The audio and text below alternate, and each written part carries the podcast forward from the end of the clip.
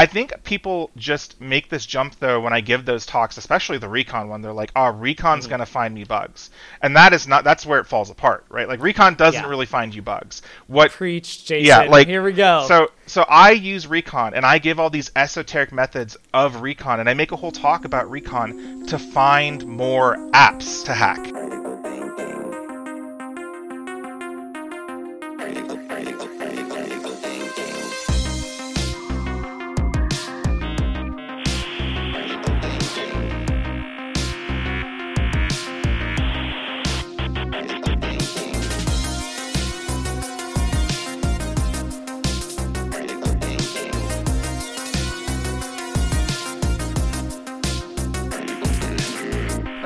Jason, let me let me start us off with this, okay? I think you're one of the the first role models that I had in the bug bounty world. To be perfectly honest, man. Like I remember, I don't know why this memory is so like strong for me, but I remember sitting uh, on the floor in my room when I had just moved, and I was like, dude, I, I think I got to do this bug bounty thing, and just you know searching and finding your video, your um, I think it was one of your level up videos with Bug Crowd, and uh, you know the bug bug bounty hunting methodology, um, you know videos, and I just sat there and I just watched it like four times on repeat, and I was like, you know what, I'm gonna have mastery of every single one of these things. So I don't know, it's just it's just one of the one of my first memories that I had with it. So I'm really I'm really grateful to have you on the show Thanks, today. man. It means a lot to me. It really does. Thank you. Yeah, and I- I'll echo a similar thought as well. I mean, you were definitely one of the first like major resources that I looked up in Yeah. Bug Bounty for like how to start hacking and like w- what to even like do when it comes to like hacking and how to find bugs and all that kind of stuff. That's that's so awesome. You know, when you uh, when you get older in the game, uh, you know, younger guys like yourself who come along who are just like so much better than me. Honestly, saying that you, they took inspiration from you feels it feels great. So I'm glad I'm doing something positive. So Yeah, yeah, for sure, man. And and yeah, absolutely inspiration. And and so I, I had a couple things here. I, I want to give you an opportunity to do your own introduction. Um, but I also wanted to give a little introduction myself. First time ever doing an introduction on a podcast like this. so Jason Haddix, if you guys haven't heard of him, you're doing something wrong. Um, OG hacker, really, really shares some amazing content um, for for bug bounty hunting methodology in, pers- in particular. Um, I guess when I think of you, Jason, a couple things pop to pop into my mind. First of all, you know, you have street cred in the industry, right? Like you, you were number one hacker on Bug Crowd for a while. Like you're in the weeds doing the hacking, and e- even to this day, still doing the hacking.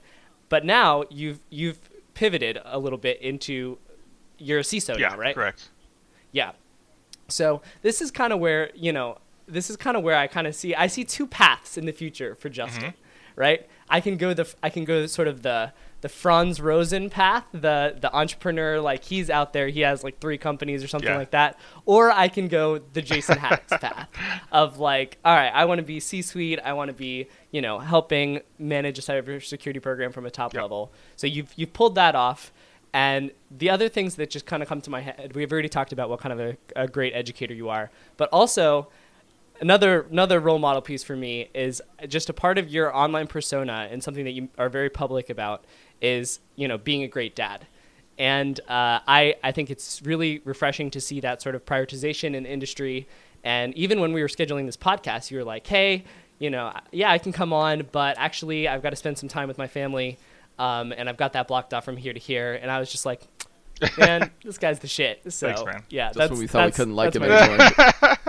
Yes, He's a family man Yeah. too. yeah, yeah, it's it's great, Thanks- man. thanks so much. yeah, with yeah, with that, you know, why don't you give us a little bit of an uh, a self intro yourself, and uh, yeah, Yeah, yeah, absolutely. Um, yeah, so uh, like I said, Jason Haddix, I've um, I've been in the offensive security scene, I would say, for probably about 15 years. Um, so uh, really, I got started, you know, shortly after the L0pht era, where we we started to see more consultancies doing penetration testing as kind of the main thing, Mm. and DAST scanners were just starting to come out and stuff like that, and so.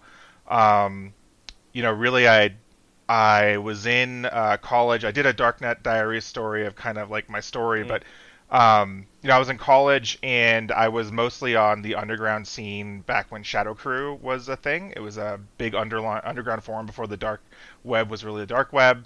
And um, yeah, I was learning hacking there. I was originally just making fake credit cards, uh, or not fake credit cards. Sorry, fake IDs. Um, fake, Fake IDs. Yeah. okay, gotcha. I was, yeah. I was like, damn, No, no, no, sorry. like fake uh, credit fake cards? IDs. Sorry, pre-coffee. But um, yeah. Yeah. I was making No, I was making good. fake IDs, and uh, just for me and my friends. And then part of that forum ecosystem is like the people who use the fake IDs for the carding, and the other part of that Yeah.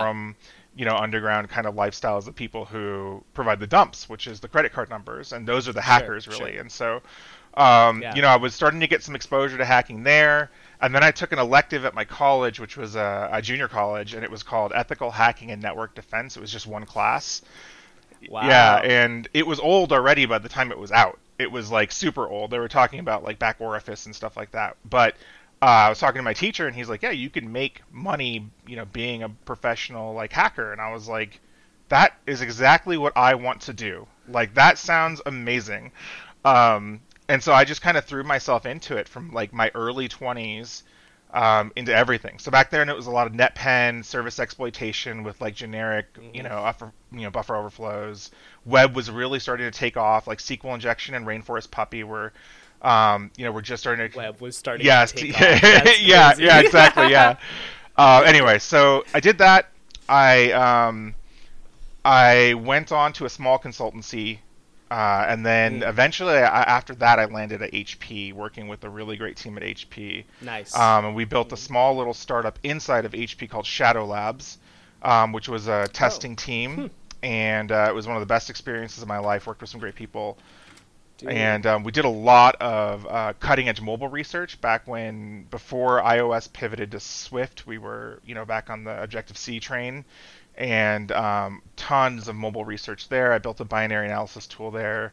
Did a whole bunch of web penetration testing, uh, and then left uh, because BugCrowd was around. And so uh, I knew Casey from the industry, and he was like, uh, he was like, "Yo, I'm starting this thing. I'm really only doing it via email right now. There was no platform. Literally, they just emailed you a program." And a scope, and they were like, and I think they used back then they used like SurveyMonkey or something to run the whole thing. It was crazy, and so he's like, I'm literally just gonna. so wait, wait, wait. So give me give me some context Yeah. on this. What what year was this? oh jeez. Do you know? Uh, I, know, I know. I, I know. I hate asking that question to people. Let me go back. If somebody on. me that. So, so you guys I asked me to bring no some. Uh, you asked me to bring some uh, bugs. Let me just go back to my submission timeline when the. Yeah, yeah, for sure. Yeah. Do that, and and I just I'm interested because you said you knew Casey from Yeah. the industry, and then you Yep. know, if you're, it's really cool that you were like one of these one of these. Yep. You know, first people interacting with Bug Crowd um, as they were starting to. I mean, it really seems like they were almost in like minimum viable product Oh yeah, phase. Back yeah, then, for sure. so- They were. I mean, they. Uh, it was Jay Cran and Casey and like I think five other people. had they had just no moved way. into an office in San Francisco, all crammed in like a garage office somewhere.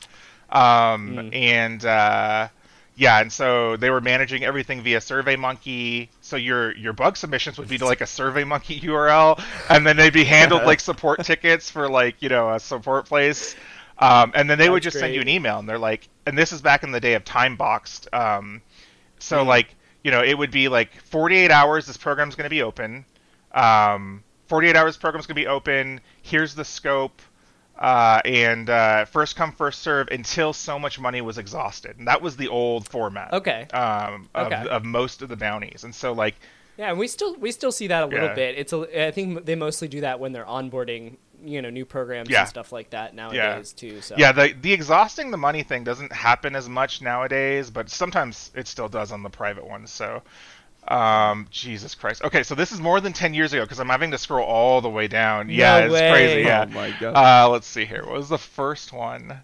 Um, dang. 10 years. I mean, you could probably count on on two hands, maybe one even one Yeah. hand. Yeah. The number of people that have bugs going back ten Yeah. years. Hold. Sure, man. That's that's crazy. Yeah. So um Wow. yeah, so I started doing bug crowd during the nights when I was doing pen testing during the day for HP. And Sure. um really the guy who really made me obsessive with it was Bitquark. Um, he's another really great hacker in the scene. Okay. And uh, so we were we were neck and neck in the leaderboard for for like a year basically, up and down and up and down. Um, and honestly, he's a he, you know he's he's one of the best hackers in the world. If you ever meet this guy, uh, Bitquark is Wow. uh, you know a great guy. I've met him at DEF CON, and um, he likes to keep his privacy, but he was very very technical. And um, but we battled for like a year on the leaderboard when Bug Crowd, you know, even first launched. Year, yeah. So exactly ten years. The first one I participated in uh, was ten years ago. My first bounty. You guys want to know what my first bounty was? Oh, hit us, hit us. You guys it. are gonna laugh. All right, one hundred dollars and five points for missing HTTP cookie flag.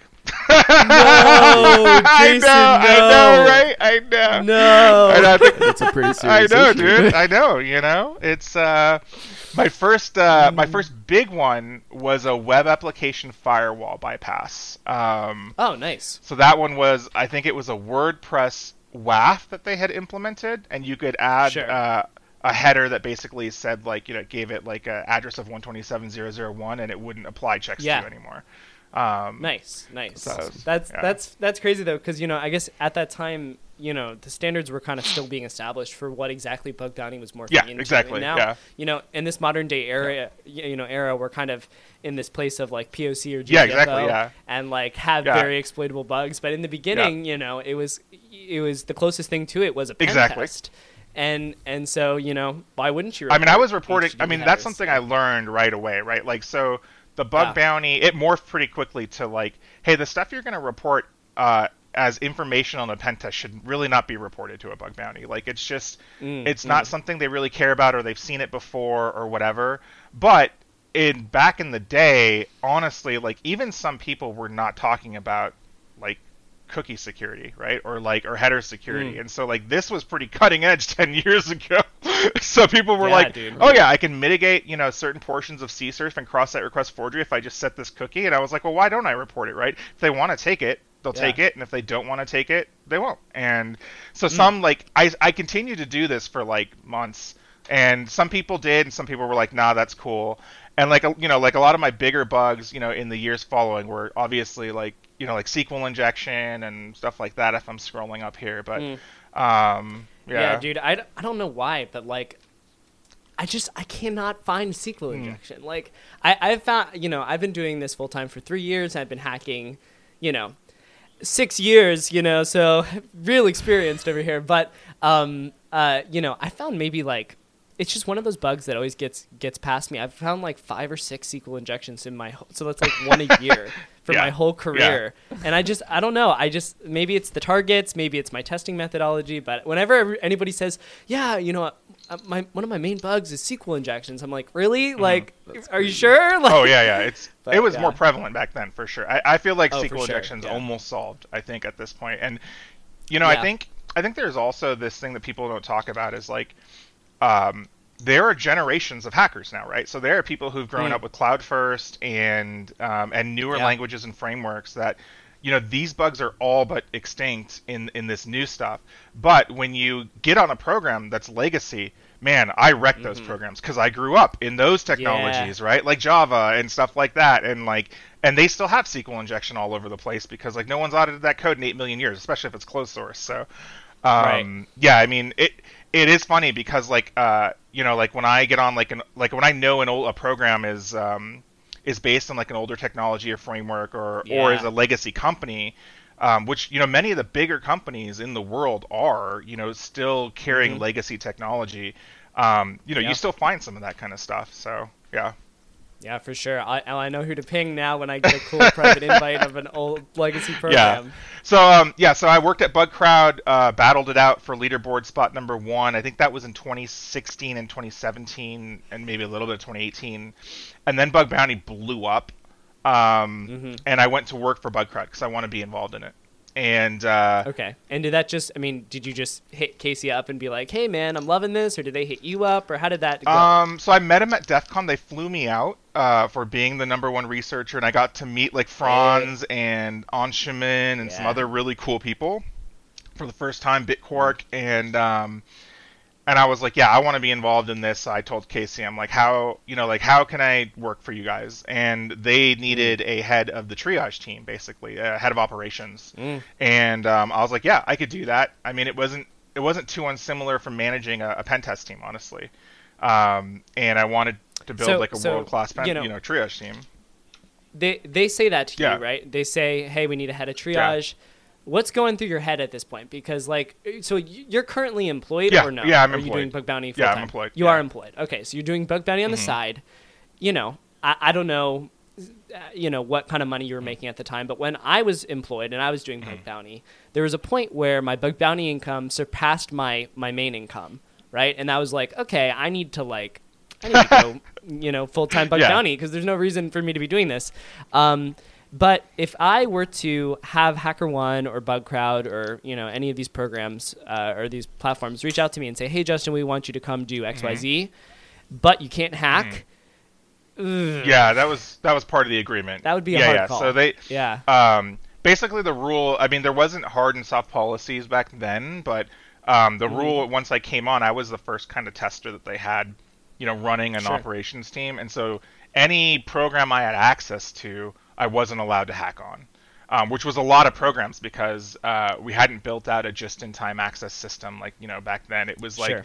you know you would get invites and it was like oh crap I have you know like because I'm in a marketing role and an operations role and like i you know I'm t- talking to these customers all the time so I guess that means I can't hack on these things so it really did stop my hunting for like a year and a half until they came out you know with um with some stuff and some new policies and then I could get back to hacking but um you know like Yeah. that's a lot of the thing that a lot of people don't talk about honestly is that you know people like us who have full-time security jobs and are bug bounty hunting also take moonlight work and my moonlight pen test work was able to keep me through you know just doing side pen tests for Mm, good. people Yeah. um, was able to replace that bounty kind of uh, money so Yeah, that may, that makes sense. I mean, I, I guess maybe I should I should hit Casey up and ask him this question, but I feel like it's a little bit of a, I feel like it's a little bit of an odd move as a Mm-hmm. startup to take your top hacker and then employ him and then say now you can't hack. Like, yeah I don't know. I feel like that's a little bit of a weird move because at that point they still need to sell their Yeah, product, yeah. and and and for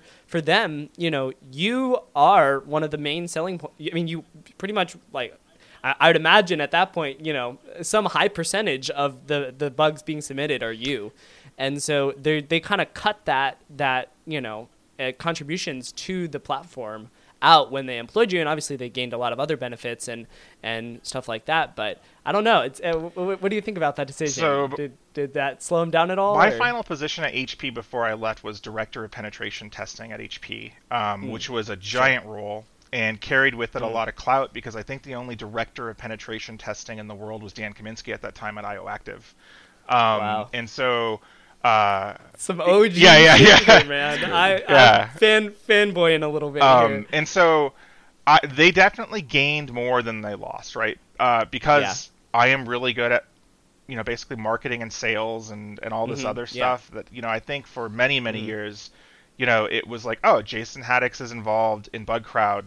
Let's go check them out and see what they're about. Mm-hmm. Okay. And I know the triage team; he's leading Ah. that, so it must be really good. And um, so I think it far Okay. outweighed, you know, my my bug hunting contributions to the platform. Honestly, So okay, so you had enough of of a clout in the Yeah. community at Yeah. that point to to be able to transition, you know, eh, over to to Bug Crowd, and then you know use that position to help Bug Crowd sort of Yeah. sell the product and get in it very. That Yeah. makes sense. That makes sense. All right, Yeah, yeah. Casey. All right, I, I didn't mean to call you out, No, Casey. Like you know, I knew you knew no, what you were Casey. doing, but Casey's just- actually so brilliant. I mean, um, he's not he he's is, not man. front and center in a lot of stuff, but Mhm. he's one of the smartest entrepreneurs I've ever met, honestly. Uh, and I would work Mhm. I would work with him again in a second at a at a new at a new venture if you know if anything ever happened. But um, Casey's my bro. So anyway, so I worked at Bug Crowd for five years, um, and then uh, you know I went through a number of roles. I went through the operations, um, director of operations, and then to head of trust and security, which is a hybrid security role. Um, and then our sales engineering leader left. Um, and then I stepped in to basically run sales Goodness engineering, um, which I stayed in for a year and a half because I was really good at it. Um, Mhm. And then I left that role to go to researcher success, and I was head of uh, researcher enablement, basically, which was to Mm. basically grow kind of uh, the number of good hackers on BugCrowd. uh, and to compete with kind of the marketing spend that HackerOne spends on like really pushing the hacker faces out there. Yeah. Um, we wanted to you know do the same stuff, and so created the ambassador program, created the free education, helped create Level Up. Um, Mm. you know, pushed our conference and marketing kind of agenda, uh, our open source tools, all of that. I was I was doing all Yeah. of that. That's that's kind of the position I remember you from. Yeah. You know that that's my that's my intro Yeah, yeah, yeah. to you was at that Yeah. point. Um, Yeah. So so at what point did you start? Like, had you already started working on the bug bounty like hackers like methodology at that point, or Yeah, Mm. I um so I did the first version of what I would call uh, the bug hunters methodology talk um, at DEF CON 16, I think, and um, and it was back then it was called How to Shot Web. Um, Oh, and yeah, it was yeah, yeah, I saw yeah. that. and so it was it was the it was in DEF CON 101 tracks and um it was you know it was it was not as refined as it is now but um yeah I mean back then a lot of people weren't really talking about recon and even really in-depth kind of web things that we take for granted now right so like um you know, kind of new school frameworks, polyglot pay, play, payloads, you know, file upload vulnerabilities were still everywhere, you know, and so I just started talking to friends and parsing like every blog I could and just put it into this presentation that I was Mm. like, hey, if you're a web tester, you know, maybe you'll find something useful in this giant dump of information. and uh, and uh, people really, really, really responded to it. I got hundreds of messages and like, that's the best web presentation I've seen all year. And I was like, all right, cool. So Dude. maybe I'll just do this every year and I'll talk about bug classes and tools that save time for pen testers and bug hunters and and that's kind of what the talk morphed into and um, yeah, so that's when I started that talk. Yeah. That's awesome, Yeah. man. Yeah, that's just such a legendary piece. And when you when you said how to shot web, I just got flooded by nostalgia because I like I, I definitely went back and, and looked into Yeah. that, and Yeah. so uh, that was really cool. Um, so I left. I Um, left BugCrowd. Went on to Ubisoft as the CISO. Um, wanted to try my hand at like the big org CISO role, and that was Mhm. uh, that was a lot of fun. I did a lot of really great work there with some tremendous people. Um, you know, lived through. You know, working three years at Ubisoft was like working ten years at any other company, um, because it was giant. It was twenty two thousand people. Um, oh my gosh. the the uh, the thing is that uh, we were one central security group managing all of those people who are primarily devs. It was still hybrid legacy, um, so a lot of security issues to take care of, a lot of security programs to run, Goodness. And then honestly, the hardest thing about the gaming industry um, is that each game in and of itself is like a product team. And so if you can imagine having one company with 60 products and you have to secure them, it is insane. Um, and you learn so much because they're not standardized. They're each their own tech stack, infrastructure. Some people were building their own stuff. Some people are using cloud. And it's like, okay, so you're a group of you know 50 to 100 people, but you have 60 products to secure. It's um, it's amazingly drinking from the fire nuts, hose. Yeah, it's crazy. Yeah. Wow. Yeah, that that I couldn't even imagine. You know that level of uh, dealing with that many Yeah. employees and that many It's products. Uh, and I, so I did that. I enjoyed it. Um, but then I left, and now I am at a place called BuddoBot. Um, Okay, yeah. Tell me a bit about Yeah. that. And actually, that that's headquartered in in yes, Virginia. it is. right? Yeah, yeah. All right. Yeah. Where where are you at? I'm in? Colorado. Okay. Yeah. Oh yeah, yeah. That's right. Yeah. That's right. You're in Yeah. Colorado. Uh, you, dude. You know, Virginia welcomes Okay, you, man. all If you wanna, if you wanna get over here, I'm, I'm, I'm trying to sell Joel on moving over here. It, it might be in the It's works. uh, it's a Um, nice place. I like it a lot. So, Yeah. um, yeah. I mean, uh, we moved to Colorado just because uh, we needed bigger space for the fam, right? We wanted every kid to have a Mm. room, and I wanted a basement Yeah. That was kind of sound isolated to do stuff like this. So, Mm. um, that's you know, we chose Colorado, Nice. but uh, but yeah. So BuddoBot, like I said, I lived through my moonlighting sometimes, um, and you know made extra Mm, income. Sure. And I always moonlighted with this company called BuddoBot with a friend of mine, Luke, who built this company. Oh, And nice. um, he's been, you know, he's been doing this for 10 years, but on the DoD side. So DoD pen test, DoD security contracting. Um, has a really great relationship with a lot of the three-letter agencies. And so I would come on and do these tests for him, and then you know off board, and uh, we always really worked together. And so uh, this last year, he was like, "Hey, do you want to come?" and really push this thing into the you know the regular enterprises of the world uh, and build out, you know, like uh, kind of a, a little bit of um, a regression, but also like a way forward um, in security testing. I was like, yeah, so I'll, I'll come Mm. and lead it. So um, so I am now the CISO of BuddoBot, but really I'm, I'm doing everything. It's you know we're about on this side we're about you know 15 to 20 people, um, Okay. and so we're doing full scope adversary emulation. So one thing I learned at uh, at Ubisoft uh, uh, with the Lapsus incident that happened, and, and just like living in Mm. that world, talking to CISO friends, is that there's a giant disconnect between bug bounty and penetration testing, and what actually causes Mhm. an incident at um, at a company. 100%. And so adversaries, like yeah, they do take advantage of application infrastructure bugs, uh, but more often than not, they're using phishing, they're using configuration like you know bugs, um, Yeah. uh, they're using or that old Windows box that you haven't. right yeah off. exactly yeah um, but the actually one of the biggest ones is is just like they're not even doing the work themselves all the time right? So like they're going to darknet markets and picking up credentials and doing credential stuffing and using them in novel ways. And um, the more and more i talked to cisos last year i was like yeah i mean there's a couple red team companies that do full scope stuff like this but there's not many. And i really i really think that you know from seeing everything at my time at ubisoft that someone needs to offer a full scope service. So what we do at BuddoBot is we do like a, a year long, we call it um, continuous adversary emulation. It's a year long service. Oh dang. Um, Okay. So we scope the project, do recon up front um, for the external. Um, we do so a year of testing, um, basically for you. Is and that's like I mean, is that the go-to product or is that the minimum product that's like, or like that's the is- premium product, yeah.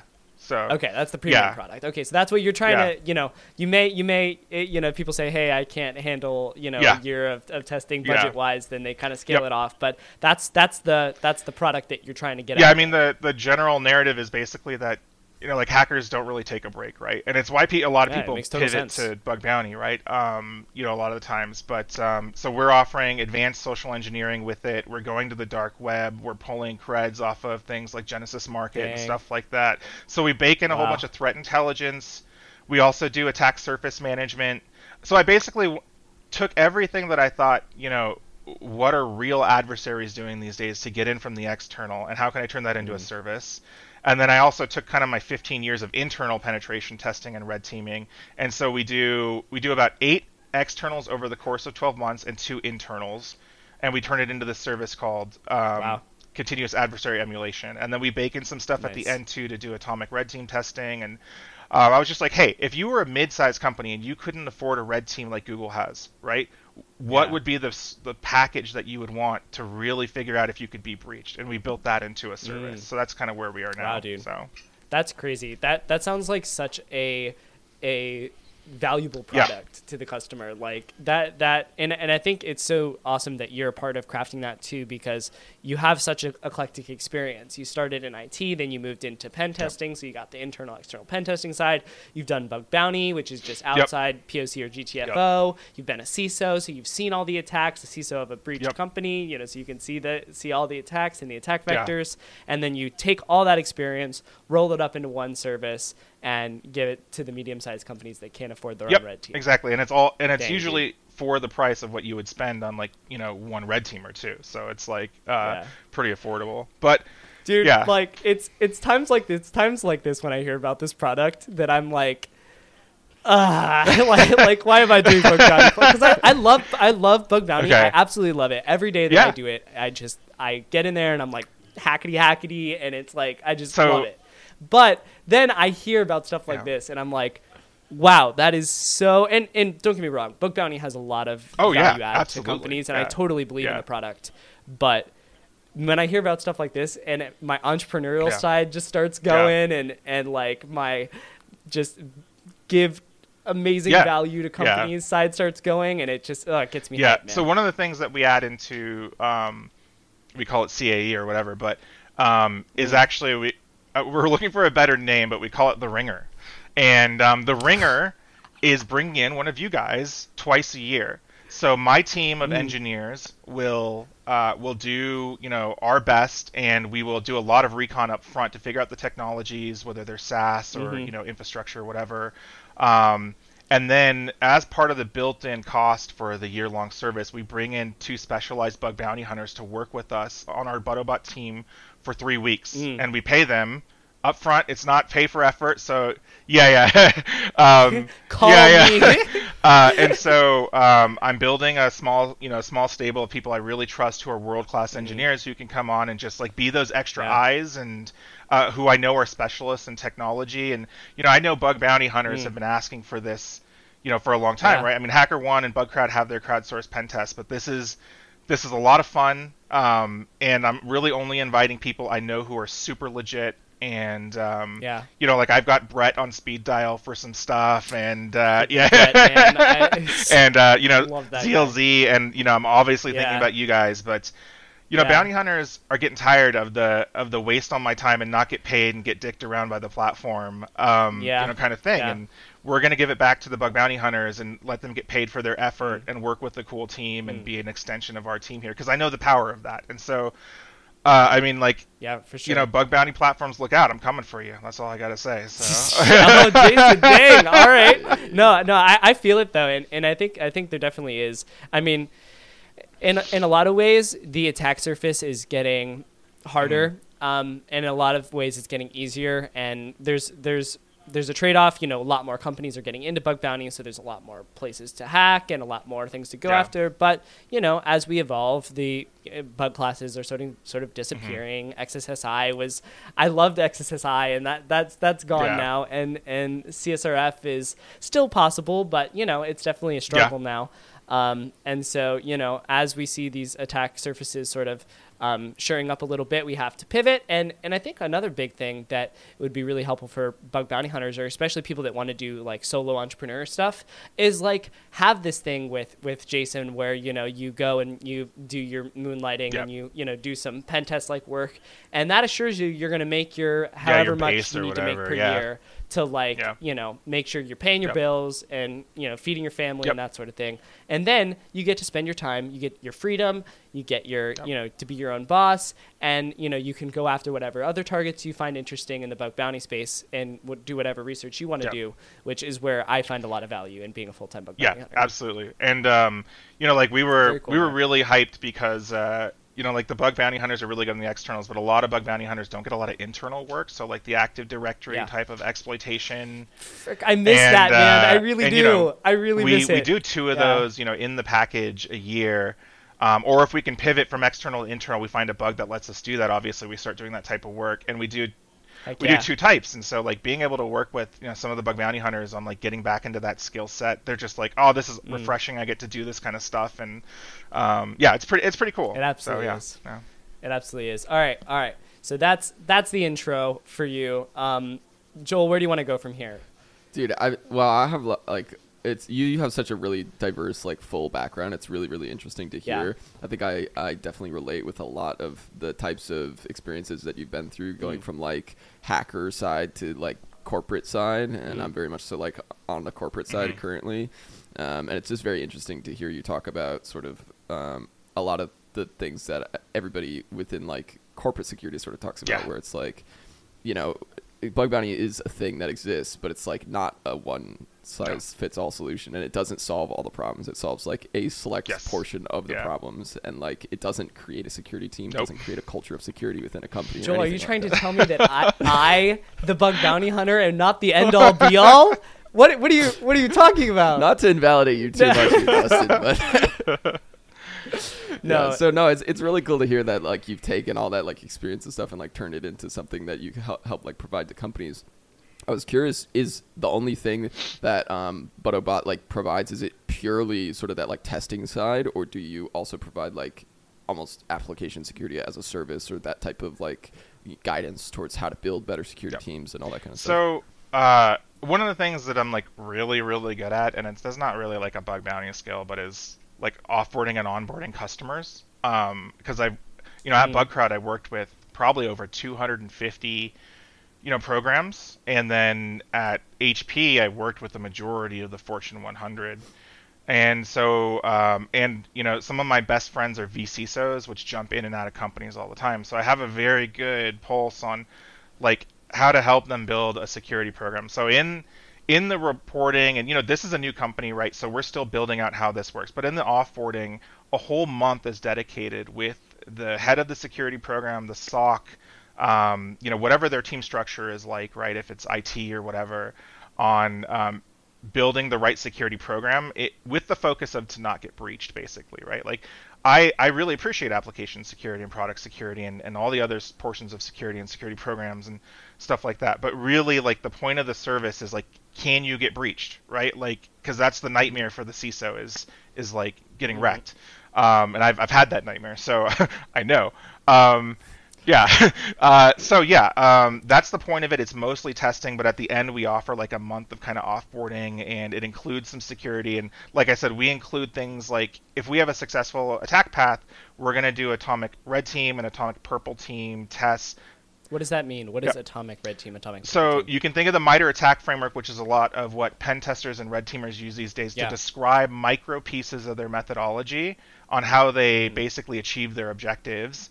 Um, and the way they Mm. do it is they take real threat actors and they break down their methodologies into tiny little TTPs, basically. And MITRE Mm. ATT&CK maps out all those types and individual tests. And so uh, basically, uh, atomic red team tests are small little bite sized code pieces, um, a lot of times in PowerShell, but sometimes in other technologies, that'll allow you to replay one tiny little portion of attack to see if your SOC can recognize it or train them on recognizing it. okay. Um, okay, so it's training training the blue Yeah. team to see various attacks while exactly. they're happening. Yeah. And Nice. so, uh, you know, so you sit with them and you're like, hey, I'm gonna push the button right now. Do you see it in Splunk? And they're like, yeah, I saw it. Like, okay, let's build that alert. Yeah. and let's prioritize it, you know, correctly. And you know, how do you scale that across a 22,000 person business? And like, you know, so you you kind of build out parts of their defensive nature. Um, but will we be for you know, will we be fixing code level vulnerabilities? Probably not. I want to give I want to give my customers the best I can, but I'm probably not going to consult with them and you know fix app level code bugs. I'll you know give them Sure. as much advice as I can, but yeah, that's kind of where we'll be at. So, Yeah. yeah.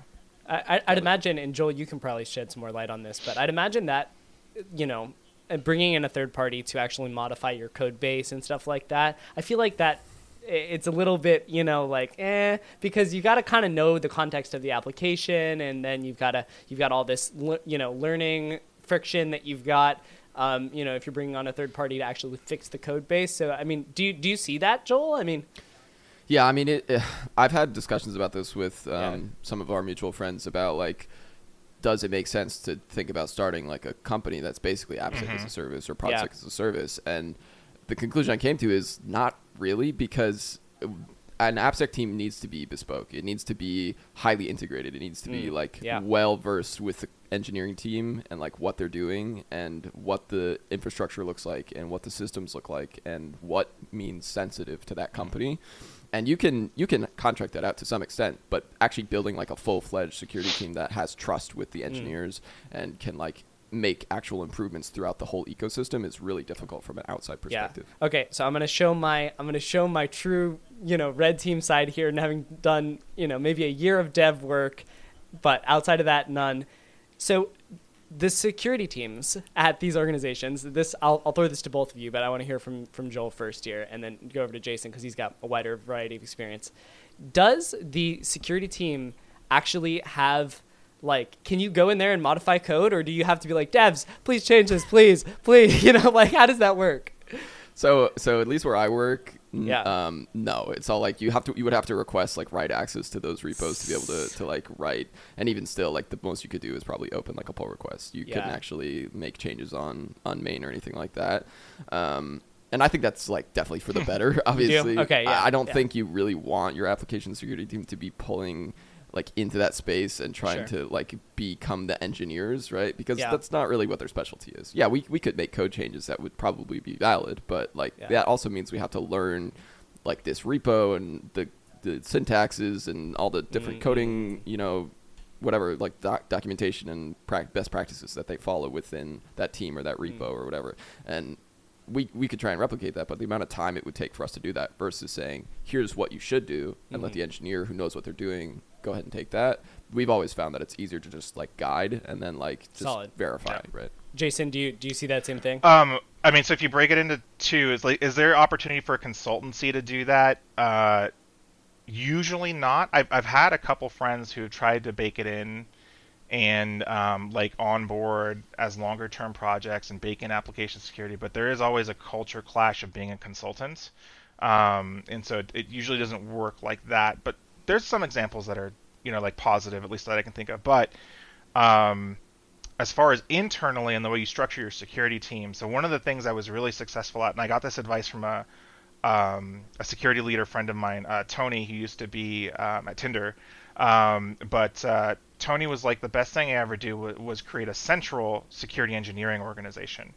Um, mm. And so that's what I did at Ubisoft. Is I, you know, one of the four branch, big branches of our security team was this um, kind of uh, pick up the bat phone. This is a priority application. Bring on um, four or five AppSec engineers and they would onboard with you for six months at a time and basically be part of your team. And they you know they they got billed to your team um, and so they would sit with you. They would go to stand-ups. You know they're part of the you know all of the you know dev infrastructure and everything like that.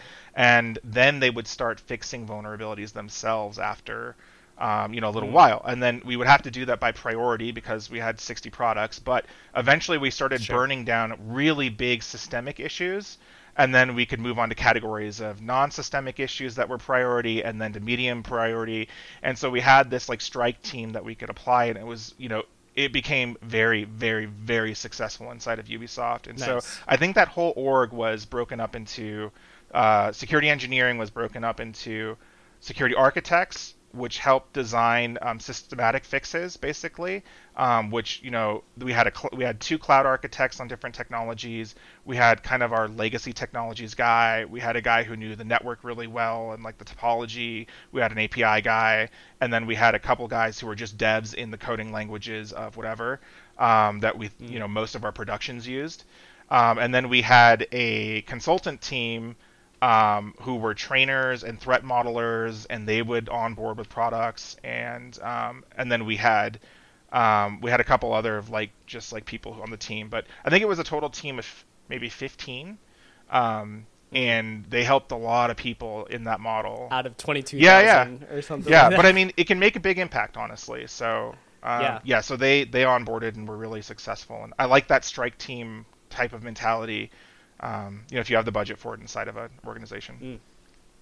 Very cool. So would you say that there are like any like major key takeaways that you still pull on like on a day-to-day basis from like your hacker experience going into like a C-suite experience and then also from like your previous like running a security team to now being like head of security? Uh, yeah, absolutely. I would. I mean, there's a ton of valuable lessons. In fact, um, I get myself in trouble a lot uh, because I call a lot of CISOs haha CISOs or business CISOs um, at, at, conferences and stuff because they've never actually done security. I mean, they'll come from like right, risk management right. or they'll come from, you know, some have come from like marketing or something like that. It's like these are executives and having the executive skill set and being able to present to the board and speak well is absolutely a key feature you need, you know, at, to be in this in this role. But uh, I believe the future lies with technical CISOs, people who understand mm.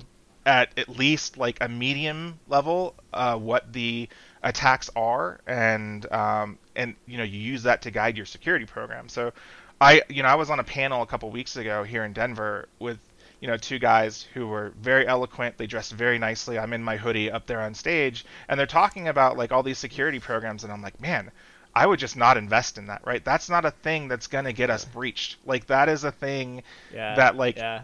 I guess you you're you're running metrics on just to make yourself feel good, right? Um, mm, and so yeah, it's not it's practical. not practical it's at not all. Yeah. yeah, um, and so like yeah, I get in trouble because I call them haha CISOs. Um. it, you know, that's I I when I worked at a at a previous my previous consultancy, I worked for SynerComm in Wisconsin. Also, do something very similar, mm-hmm. by the way, to your your you know full scale um, you know simulation of uh, adversaries. Nice. Um, but w- I, I went with them to RSA, you know, and I, I was at the booth, you know, talking to people and stuff like that. And I can't tell you how many times people came over and were like, wow, look at this guy. He's like actually talking about yeah. like hands on attack yeah. vectors and stuff like that. And so on one of my breaks, I was kind of walking around and like looking at some of the other places there. And there's just so many like crapo products oh, out yeah. there, man. And it's like, and, or, and even if the product has merit, you know, there's there the people that are there, you know, doing the talking and stuff like that. You know, if you try to poke a little bit deeper at a technical level, it, it gets a little bit tricky. So it is definitely refreshing to see, um, you know, someone technical in those Yeah. positions, and I think it's also fairly rare as well. You know, Yeah. um, uh, but it's I also feel like it's not as after being in the bug bounty community, after going to the live hacking events, I also feel like it's not as rare as people make it out to be. Like, got you know, we're we're all we're all hackers. We're doing our our hackety thing, but like a decent amount of the people at the live hacking events are also like really Yeah. cool and really eloquent and like really like well spoken and all of the like show and tells that happen are like really well done uh, you know most of the time. And so um, i think there's definitely some space for uh, you know hackers to be utilized in, in sales and Oh, yeah. marketing a little bit stronger and and I'm, I'm just you know whether it aligns with their goals Yeah. or not or their desires or not that's a different Yeah. story but um, the capability is definitely there i think Yeah, I think that. Um, Yep. I think specifically, Joel, on, on the questions like you know what specifically translated. Um, It was more focus on like the technical bugs that I thought could lead to both breaches of private information and uh, and you know breaches from external internal.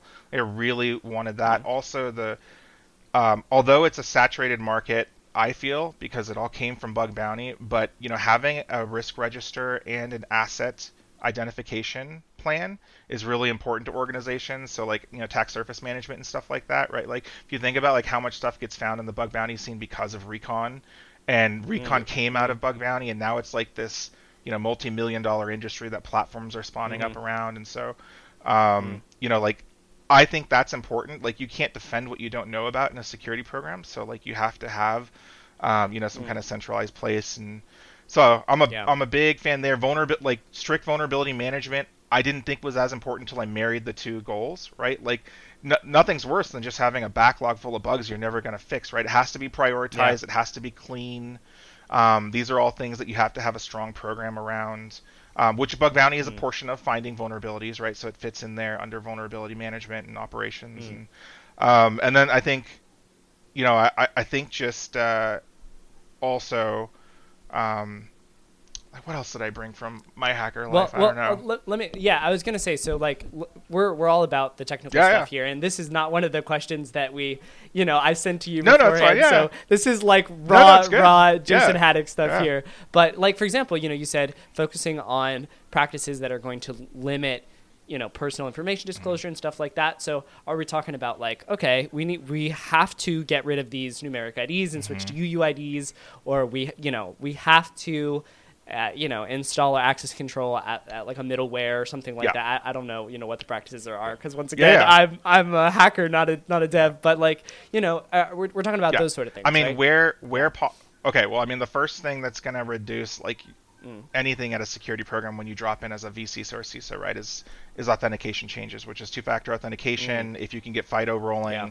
A number of breaches, you know, I would say I'm going to say 80% or more have some sort of credential reuse component to them these days, and so uh, you focus hard on that. Um, although people love to hate an EDR, if you don't have an EDR strategy, you got to have some sort of EDR. Um, and uh, you know, a lot of people hate on SIEM too, but you got it. Like there are table stakes for a security program. But when you come with an offensive mindset, yes, you get into the cloud world, you get into um, IAM for cloud, you get into configuration management for cloud. Um, you get into yes, architecting systems where you're not uh, doing access control um, badly, you know, which means like mitigating a lot of IDOR type attacks. Um, yeah uh, you know, in a video game Yeah. company specifically, we had to focus a lot on not leaking data uh, that was Mm. pre-release or post-release, but private. You know, that could help cheaters Sure. and stuff like that. So um, we focused Ah. a lot on on cloud leaks and stuff like that. So um, yeah, yeah, yeah that's that's cool man and and and i appreciate giving giving that context even though it's kind of a surprise question no and the the technical pieces are always really really you know it, once you get your eyes on it you start seeing the holes but it's not necessarily like you know jason opens up his little book and he's like all right you know w- you know uh, every numeric id needs yeah. to be, no, no, you, know, you, you got to sort of take it piece so- by piece, right? for yeah, sure for yeah. sure Yeah. Sweet. Yeah. So I, wa- I wanted to dive in on, on some of the like recon and asset discovery stuff you Yeah. were talking about, but but before we did that, I actually wanted to just ask about one thing that we had briefly talked about, which is,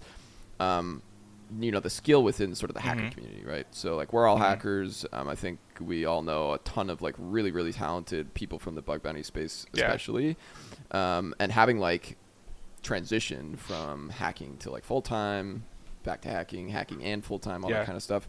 Like, do you have any tips on like how to hire some of those amazing Mm. talent sources? Like, how do you pull Good someone question, from bug Joel. bounty into the like corporate space? How do you get them to go full Yeah. I mean, um, you got to give so people who are full time bug bounty who are really really good.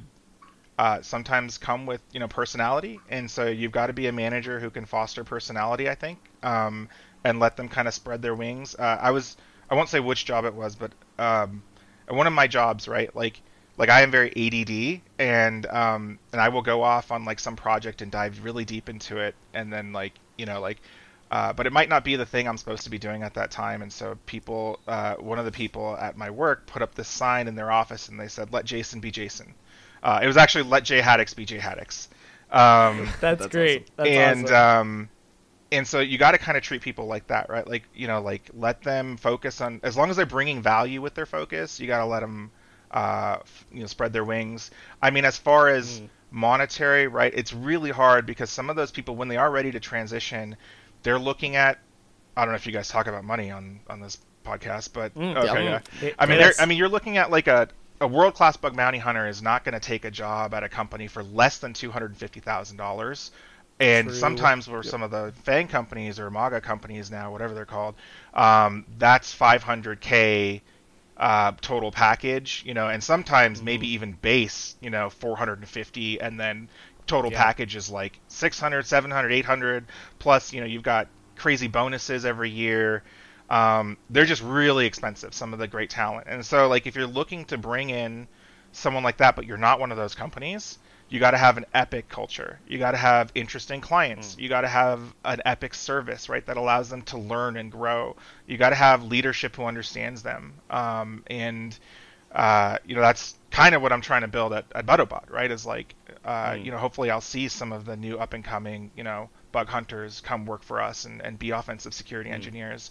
Um, and you got to offer stability too, right? Like if you can't meet the package, well, what what are things that you can do um, that can't meet a package of like a Google, right? And that is uh, like I t- it's it's portions of culture. It's you know like I did this whole talk on um, on how to but but when we were in the great basically uh, resignation phase last year before we were into the great firing phase now um, i did a talk at black hat at the ciso summit and it was it was like how to basically keep your employees in an ever competitive market and you know at shadow labs you know we had this great program where we would induct people into shadow labs once a year at an award ceremony we'd give them all this badass swag very similar to what hacker one does at a live event um, but it was exclusive. It was for your contribution to the team. We were doing Hack Fridays. We focused, we over indexed on training each other and being like a family.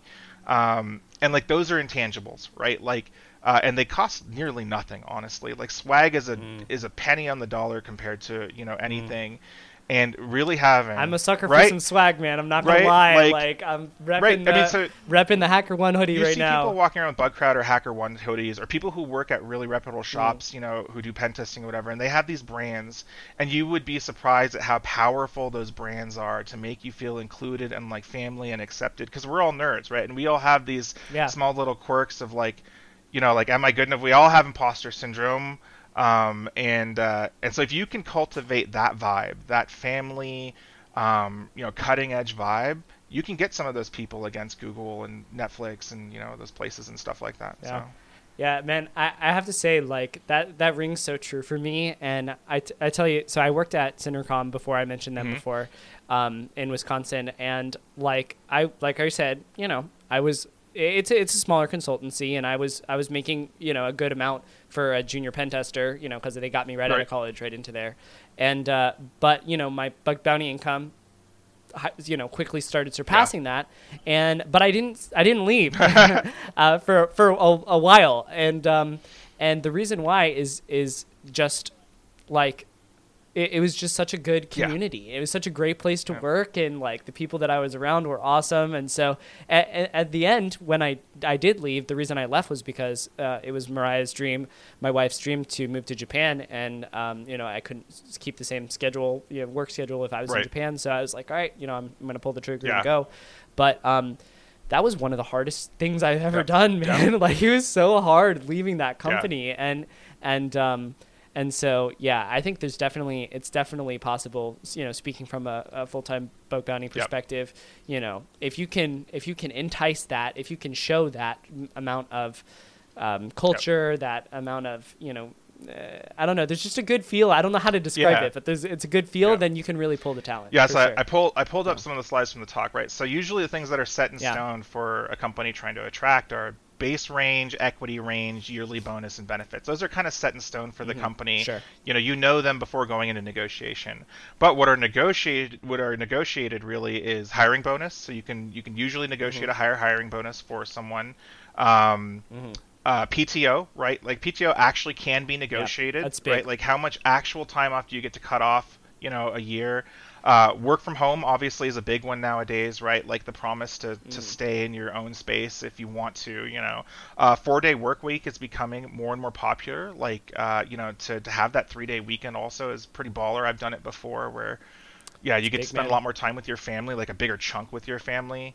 And then like intrinsic is like how much travel training are you going to make people do?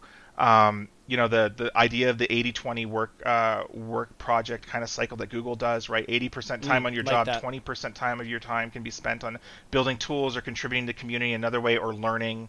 Um, and then I'm just a big component of flex time, which a lot of people don't Mm. like, but um, a lot of like managing people don't like. But I like as long as you're doing your work, if you if you ever call me and I'm your boss and you're like, hey, I'm gonna I'm gonna go to like you know like do this cool thing that just came up, right? I'm like, yeah, go do it. Like you know like take the day off, take you know tomorrow off or whatever. As long as we're getting our projects done and our deliverables done, and you don't have like a a thing like. I just consider that some nights I'm working until like 10 o'clock, you know, because mm-hmm. I'm in the zone. I'm, you know, I'm going, you know, like, and I don't Yeah. want to stop working. And so people talk about this hustle and grind mentality, but I think of it more as like flexible time, right? Where you can put in, you know, maybe 10 hours one day and then only put in two another day. And in actuality, tech workers work like that anyway. So just making it official Yeah. is like, is, is such a relief for many people. They're just like, oh, big. Jason, Jason knows I want to go to this rave thing, and like I'm gonna be back in a couple days, and I'm not gonna have my phone on. He'll cover for me, and like, um, you know, or something like that. And then mentorship is the last one I Mm-hmm. Have in my list. Is just like strong mentorship, like you know. Joel's on my team and he wants to be the CISO level, right? Like I am going to meet with mm-hmm. Joel every week and be like, "Where are we with your goals to get to this level that you want to get to? How can I help you?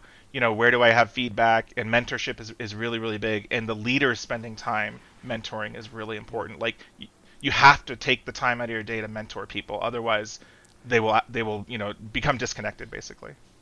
Dang man, that's that's Yeah. gold. That's I mean, that was like a little here. mini master class on how to be a good manager, Yeah, that was like that was fire, dude. I, I I will think- say, yeah, one thing about the flex time, really quick. I want to jump back to that. Like, I I recently, so as a uh, as a full time bug bounty hunter, I've had a couple of my friends that are are wanting to make the jump. Um, hit me up and be like, "Hey, can we sit sit down and have a chat? You know, and figure out whether this is a a right fit for me." I was like, "Sure." So we, I get on a call with them, and um, one of the things, you know, I talk to these people, like you said, you know, salaries are Yeah. pretty good in, in and some of these companies, and you know, you can make a chunk as a full time bug bounty hunter if you're if you're skilled for sure. Um, even more so it, than you know probably what I would be getting in the industry right now if I went and, and worked as an you know in just with my experience level and such like that. But um, you know the big thing for me is is the flex is the flexibility right um and so you know i'm talking to these guys and i'm like hey you know what well what's the what's the value add for going um you know full-time bug bounty for you? So let's let's assume the money is roughly the same you know for your 1st year you know you haven't hit your stride as a full-time bug bounty hunter or whatever. Let's assume it's it's it's roughly the same. Um, what, why is this better than what you're currently doing? And the, the primary answer I get back is like, my work workplace is fairly flexible. So if I say like, hey, uh, I need to go run to a doctor's appointment, or I need to go, you know, Yeah. go on a walk Yeah. with my kid or something like that, like they're they're like, sure, go for it. But like, I have to check in, Yeah. you know, and and and like like you said, you know, making that sort of small flex Mm-hmm. things official as a part of the company, I think that would be huge, and I think that would allow them to retain Yeah. talent, you know, in these sort of situations. Because my friends are like, yeah, you know what, for me. If I want to just stand up and go get in my hot tub, or like you know go on a walk, or like you know something Yeah. like that, I don't want to have to tell someone about that. Or if I need to go, you know, drop my lawnmower off at Home Depot to get fixed, you know, like very specific situation yeah, here. Um, you know, then you know, it, I don't want to have to check in with Yeah. somebody to do it. I just want to Yeah. do it, you know. And um, I totally, I, I totally feel that. So you know, making that more official, making that more, you know, as part of the company culture would, would be huge to retain talent. I think. Awesome, awesome, cool. All right, well, that was a little bit of a more of a tangent than I, I Oh, thought it sorry. was going to be. But I did want I, no, no, no, it's Sorry, totally Joel. fine because it was it was chocked full of awesome information. Um, I did want to circle back to like um the asset Yeah, yeah, discovery stuff yeah, that you talked about, right? yeah, so like okay. obviously that's like a huge part of the stuff that like Yeah. you've done, both from your history, the uh, bug hunters methodology, like all Mm-hmm. that kind of stuff. How much does your personal like hunting and personal strategy shift away from the stuff that you've published and talked about? Is it basically just one to one with bug hunters me- methodology? Do you basically just like throw your public word list on on the Ferox Yeah. Buster and go I mean, for some- it, or how does it sometimes I do. Um, I mean, it really depends on on the target, right? Like, so like some of the recon methodology is totally invalidated if there's just one host in the bug bounty, right? Like, uh, so you know, it depends on what programs I'm invited to. I do prefer the larger recon-y, like uh, friendly um, things because I have a couple methods that are not published in my decks that still find me like really good stuff, and um, and all the public stuff still finds me stuff too. So um, yeah, I mean, I would say I'm a heavy recon-based hunter, which I know is not popular these days, but that's okay. Um, I just really find old shit that people leave on the internet. Like that's my skill. I don't know why. Like um and I'm not telling everybody else they have to that needs to be their skill set. And I still hack apps and like all that stuff like that, but Yeah. um yeah, I mean like uh I mean my when I sit down to a program, right? Let, let's say, you know, this week is the um is the HackerOne um you know like uh World, World Cup, Cup. right?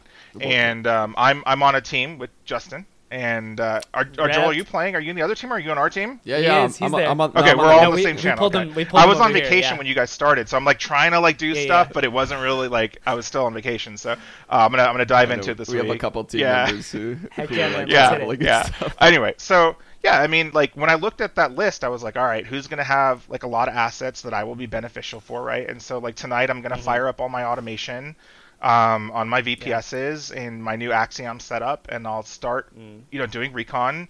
And then, you know, like after I get done with recon, I think people just make this jump though when I give those talks, especially the recon one. They're like, "Oh, recon's gonna find me bugs," and that is not. That's where it falls apart, right? Like recon doesn't really Yeah. find you bugs. What Preach, Yeah, like, Jason. Here we so, go. So I use recon and I give all these esoteric methods of recon and I make a whole talk about recon to find more apps to hack.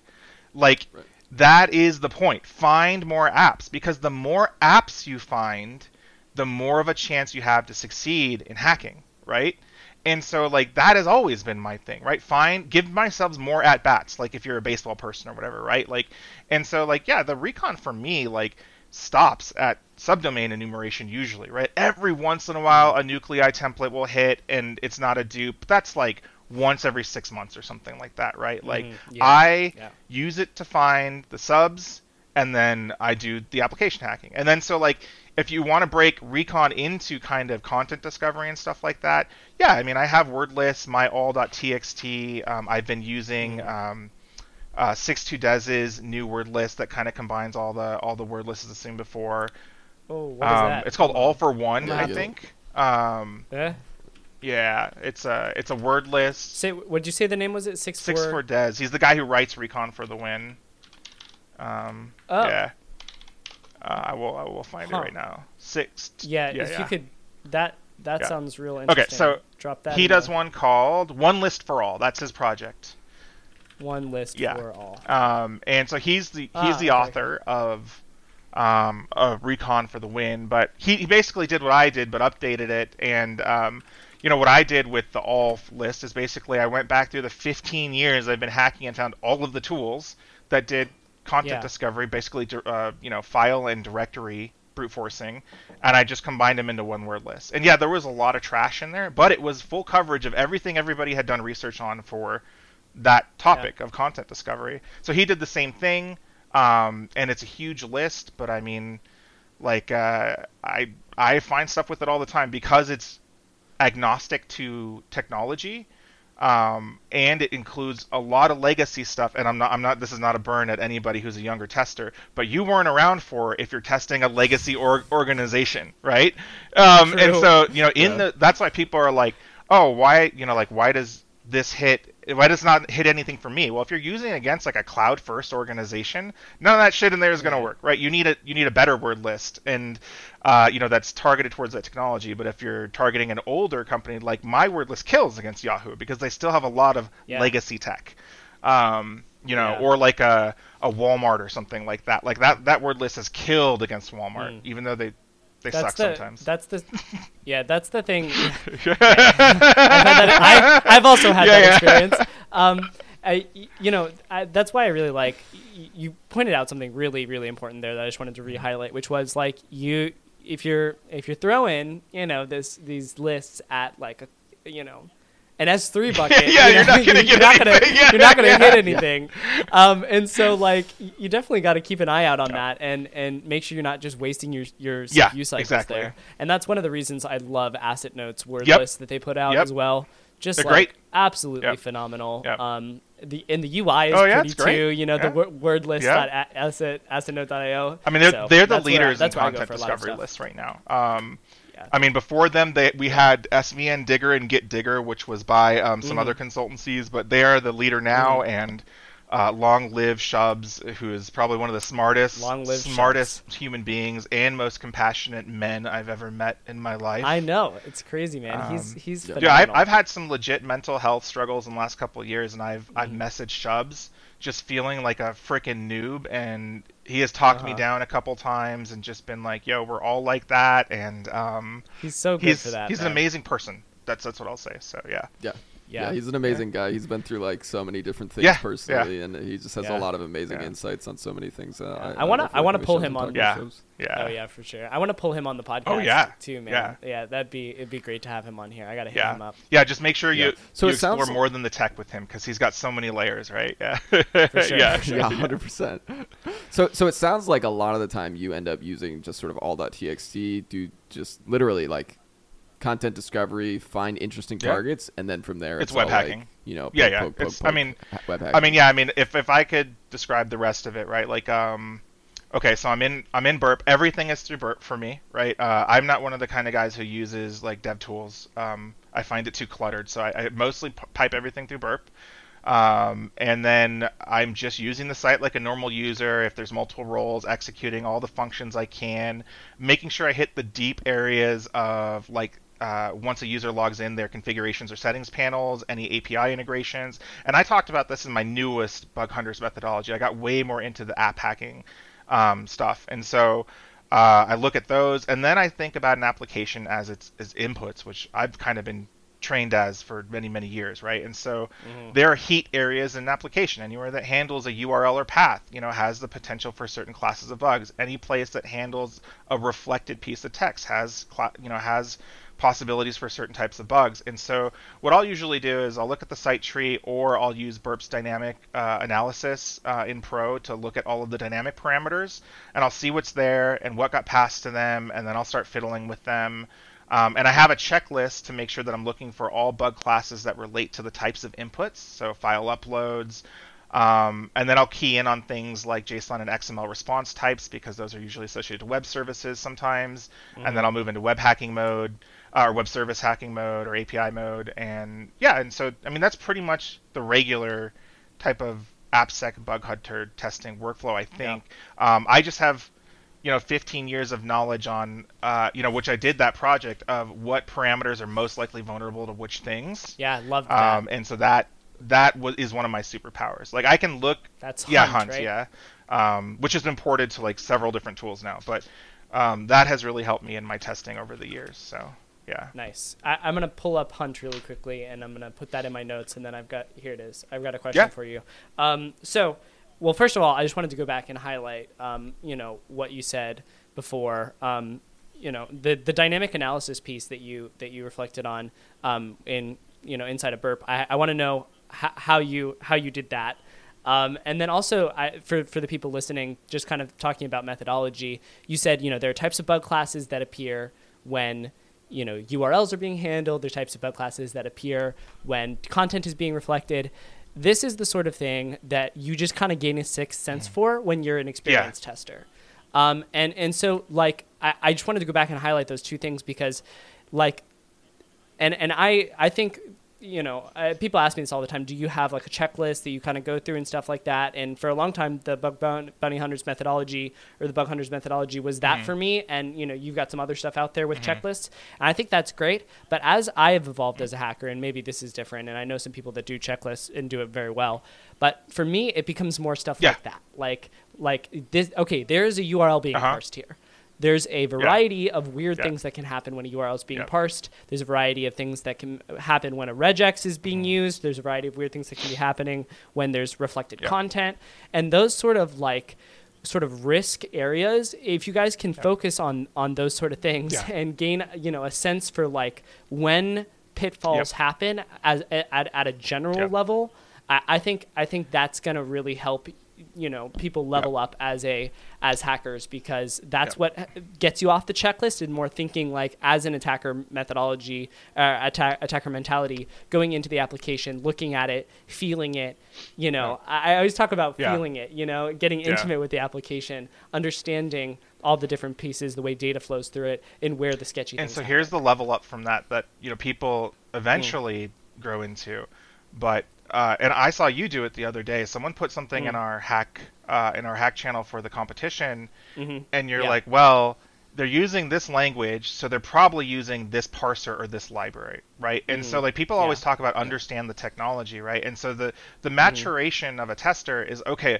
I understand that this happening in the URL can be indicative of these bugs. And then the next level is like, oh, because they're using this coding language or they're hosting it here or I've done some research on the company or whatever, I know that they're using this stack and this is the thing that's probably handling that URL. And here mm-hmm. now I'm going to go Google, hey, what have the bugs been in the past? Is there a way I can bypass this thing? Has there been mm-hmm. pre-existing research? you know that'll help me in my exploitation of this type of bug you know if whether it's a url parser or a file upload parser you know or whatever um, that's like the next step is like being a technology specialist and and being able to do that in a short time too because like you you know you only have so long to hack an app if you're in a pen test or a bug bounty right so for sure yeah yeah absolutely so the dynamic analysis piece um, you know you said you were using burp to figure out that um, I, I i'm not a, you know a burp super pro um, what what are you using for that? Uh, um, so let me, let me see. see. here. Let me pull up Burp real quick. Um, I know there's like reflected parameters. So reflected um, parameters is a, an, oh, it's not an extension. It's base. It's in the base um, policies now for Burp. So okay. um, nice. So really, I don't ever think honestly, and and I'll I'll just be totally honest about this, right? I don't ever think mm-hmm. I'm going to do probably a better job than Burp's dynamic scanner with cross-site scripting. So I just have mm-hmm. one I have one policy in Burp that checks for cross-site scripting across the whole site, and I only run it on mm-hmm. dynamic mm-hmm. parameters, which I get by I will tell you right now, right-clicking on the target, um, yeah. and you go. Uh, hold on. Uh,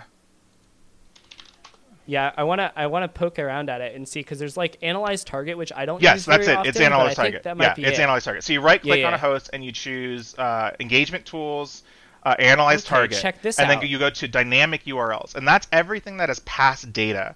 Um, against a site, and so that really trims down like all of the you know static content and everything, and that's that's kind of mm-hmm where I focus after I've done a full walkthrough of the app. Now it doesn't always work, right? Like single page applications are not sure. gonna, you know, they're not going to like work the same way and um, you know yeah but but for in general most sites who who pass data you know via post request will you know uh, will Dude. be there and even get requests too where it sees like uh, larger payloads um, or you know larger urls or parameters in the url or things it thinks are rest parameters it will it will count as dynamic and so you look at dynamic urls and then you can check each dynamic url for what params it sent and you just start analyzing like that basically dude. That's that's gold, man. I I I always find new cool pieces of burp eh, when I talk to you know amazing testers that I that I respect, and yeah, it's it's so great to to get everyone's way that they use this Yeah. tool. Yeah. And uh, yeah, I, and Caido is going to be making you know its own. There's going to be those same things in Caido as well. There's a couple features that Caido Nice. has already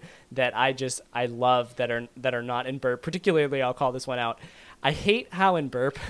When you mm-hmm. intercept, you have to click forward, forward, forward, forward, forward, forward until you find the request you're Yeah. looking for. In Caido, it queues them Okay. all up, and then you can You can just jump? like select the Oh, one that's you want, cool. and then just press That's forward. very cool. And I'm just like, Yeah. Oh my gosh, it's just a game changer. A lot of So, times I end yeah. up just you know right clicking and say always accept from this host because it's always like add an Yeah. analytics frameworks loading and like all kinds of like APIs that I'm Hate not that. testing. But I end up having to Mhm. do that process Yeah. like ten times and I'm like, oh my god, like Yeah. like, yeah. Yeah. Yeah. Yeah. The one pro tip I will say is you can do some adjustments on the on the interception Mm. side. So Mhm. where it says like intercept these requests either from the Yeah, cl- yeah. like Yeah. the requests or the responses, you could say it has to meet certain criteria. So I'll Yeah. often say like it has to be within my defined scope. Request intercept ma- rules. Yeah, and maybe I'll add like an extra like condition like it needs to match Right. this path or it Sure, needs sure, to be sure. on this host or something so that it'll only like yeah I might have to click forward a Yeah. couple times but it'll be less than Yeah. it Yeah. would be like with all the tracking pixels. Less- and the, everything. the thing annoying. for me with that is is that like I, I've known about that trick for a while and I use it. I, I literally am looking at it checked Mm. right now. Um, the the uh, is in target Yeah. scope request intercept Yeah. rule. Um, but the thing is, I do a lot of um, right lately. I've been doing a lot of client side stuff, um, and uh, sometimes I'll be you know poking at how they inter- they interact with like you know third party libraries and what kind of stuff they're loading in and what kind of JavaScript they're they're trusting you know to run on their page. Um, and so sometimes I do want to Yep. intercept Yep. things that are outside of my scope, Yeah. and so I have like uncheck it, and then I check it, and then I uncheck it, and I check Yep. it, and you know, Burp did a good job of I think putting that settings panel in a different um, window Yeah. now uh, with the latest version of Burp, um, so you can kind of keep it up and you know on one of your monitors or something like that if you want to, but um, Yep. yeah, still still a pain point for me, I must say. So the Cool. the other Yeah. part of the question I think was like was like fuzzing. I think you were trying to get at, and like you know, so I Mm-hmm. have I have SecLists. I have a couple other fuzzing projects, like the awesome fuzzing project on GitHub. But web fuzzing is part of my workflow.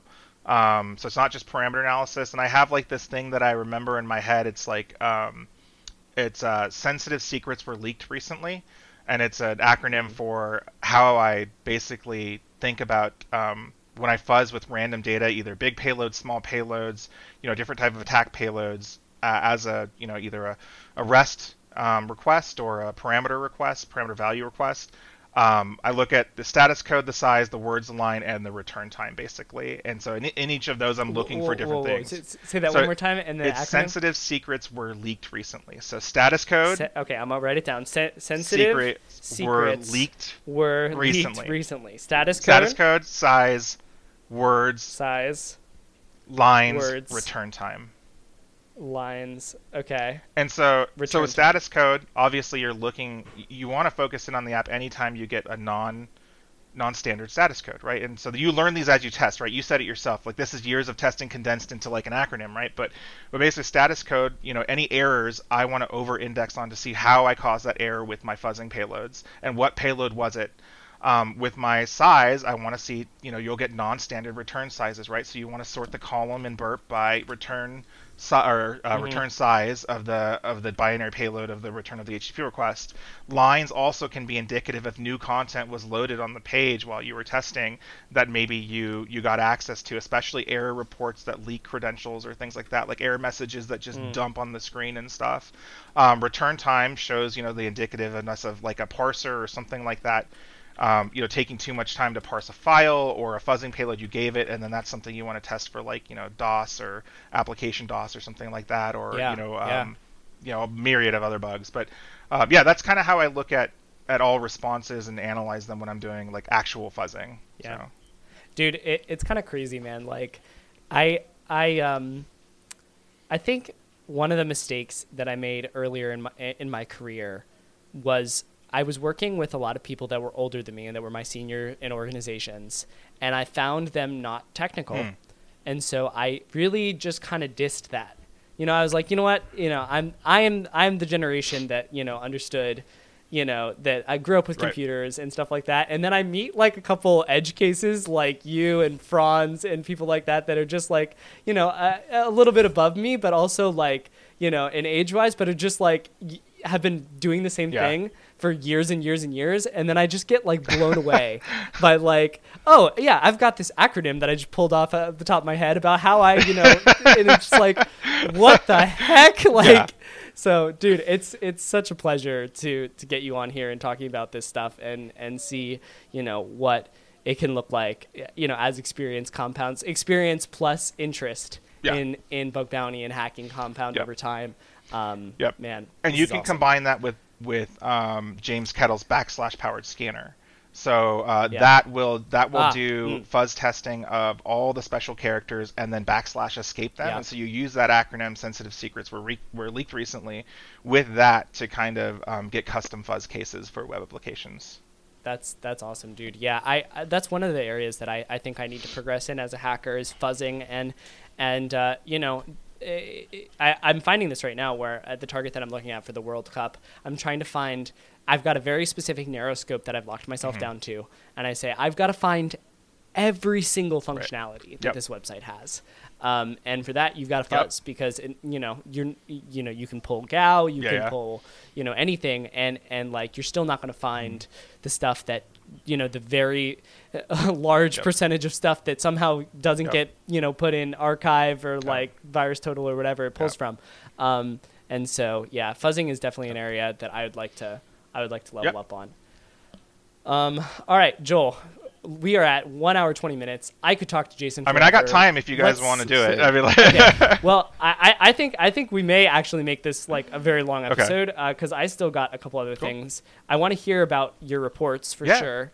Um, Joel, do you have anything you want to hit before we get to the reports? Nah, not nothing important. I feel like Okay. we've done a really good job of sort of Yeah. covering like most of the questions that we had come up with in some pretty Yeah, natural I think so, flow. too. Cool. All right. So, Yeah. Jason, this is this is um you know this is something we want to try to hit with with people that come onto the podcast. Um, one of the big things we do here is kind of talk about reports and like get in the weeds of technical vulnerabilities, which you just did a great job of doing, and you've been doing a great job of doing, both on the soft skills side and and on the technical side, which is phenomenal. Um, but yeah, I, I hit you up in advance yeah. you know prepared some reports so let's uh let's well first actually let me ask Uh-huh. this do you have a particular favorite bug type that you've got or like you know so some bug type where you're just like oh i love finding this like anything that does that for you Yeah, I mean, I really like authorization bypass um, Mm, a lot. mm. Um, it's my, it's like one of my favorites. Uh, just to, I don't know if if it's the smirkiness of just having bypass logins. so know, like I don't know, like what Yeah, that is, feels so good. yeah, Uh, um, which usually comes through like you know different methods of content discovery, which you know a lot of people are Yeah. like, oh, that's not hacking, but I mean, I, I sure as hell get access to accounts, so you know, like whatever, like a lot of stuff. So yeah no that's great man. So so authorization authorization bypass or authentication bypass um you know wh- what is your in just you know uh, we don't have to get get too much into the weeds, but if you could just give us a little bit of a brief methodology for for finding those that you kind of want to share, and uh, Yeah. yeah, Yeah, so um, I mean, so identifying how applications. Uh, I talked about this in my last talk, but how applications reference users in an application is really important, right? Whether it's Mm-hmm. a UUID or it's completely based on the session token and every request that you pass, but like invariably, applications will, you know, add more functionality onto the app, which you know sometimes they'll Mm. even create edge cases where they introduce a you know UUID or something like that. And is it as simple as an email address that's representing a user, or is it you know like a randomized token, or how random is the token? Um, and so for authorization and authentication, I, I will- first I want to identify like what is it that's making me me, right?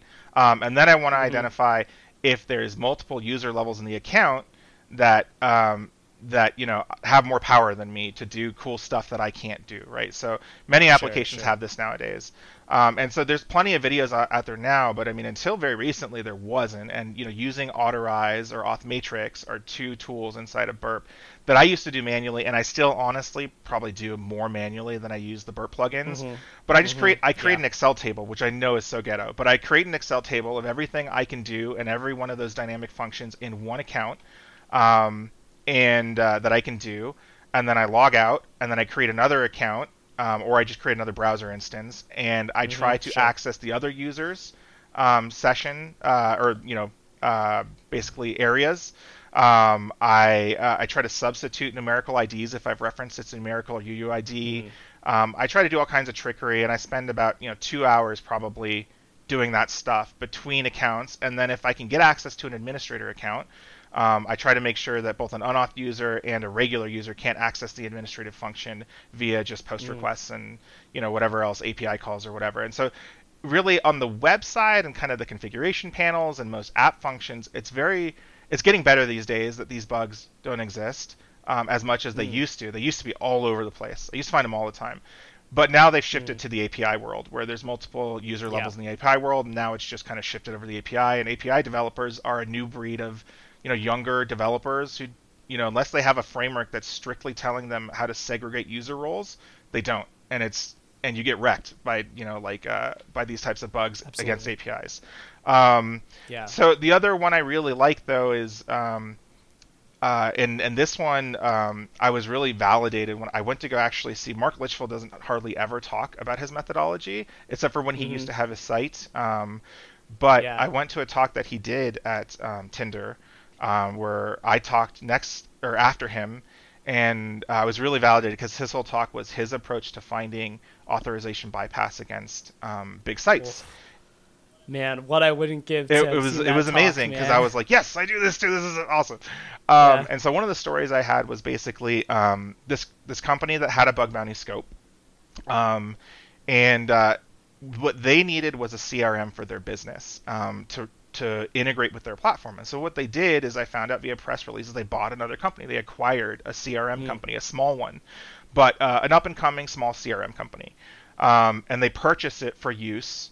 Uh, on them. And so the website was still up for um, the CRM software um, for the old company to run a demo. Um, and so, like, you know, I had found the CRM instance that the new company had stood up.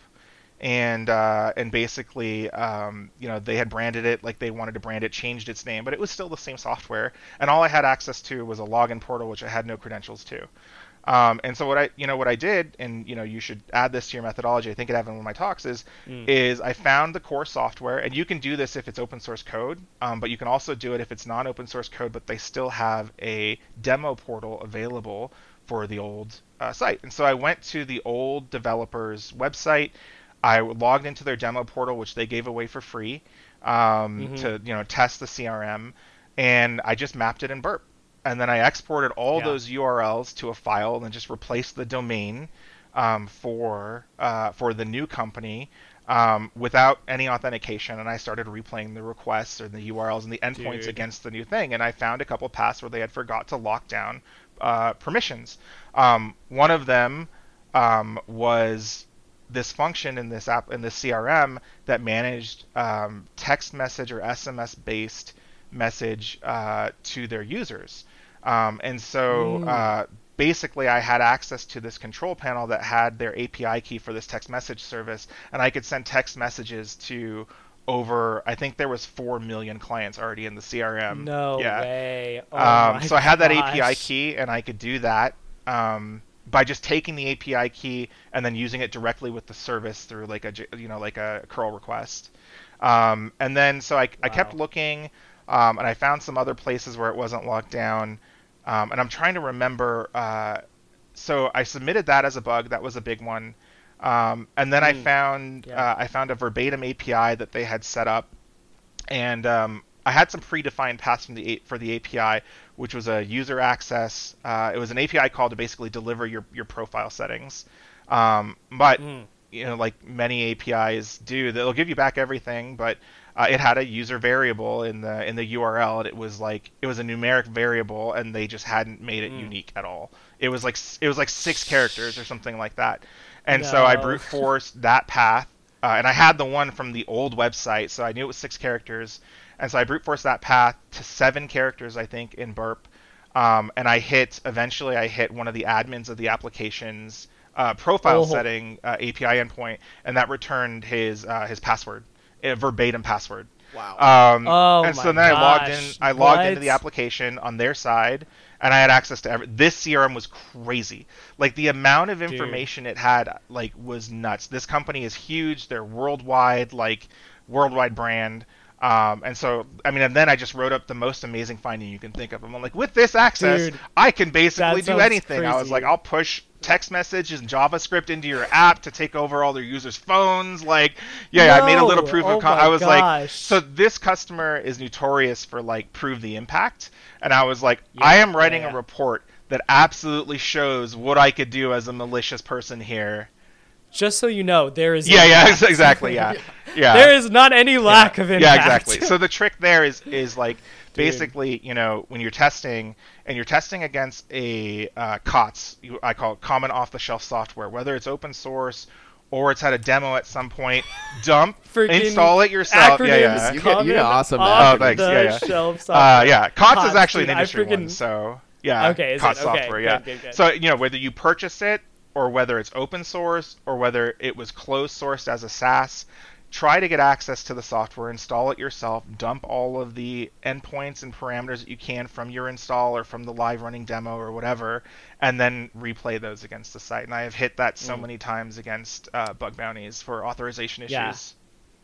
dude it's crazy like it's so funny you mentioned this because we're we're all in this you know HackerOne world kind Yeah. of thing and i've got a guy right now that i'm working with on our team that uh, he's like oh this host is kind of interesting right and i look at it and i literally did that exact same Yeah. thing like i went to the the website there was a demo Mm-hmm. portal you could log in with with default credentials you know you get in there you figure out how the app is structured you pull all the routes you try to hit those routes on the actual Yeah. website and dude that's such a gold Yeah. technique it, it's landed me so many bugs and then you know what we did is is there's also you know you can buy the software for Yeah. pretty cheap so we just Yep. you know paid the money you know got the software and and pull it down and just start Yep. reading through getting access to source code. And when you've got access to source code the game gets so Oh, much yeah, easier for sure. because Yep. you can start you know even if you're just grepping off of keywords or anything like that you know it's it's a big big difference. So, So- big big second to that that tip. That's a so great the one, the follow up on that is that um, so this is one not a lot of people know, and I'll let it go on the podcast. So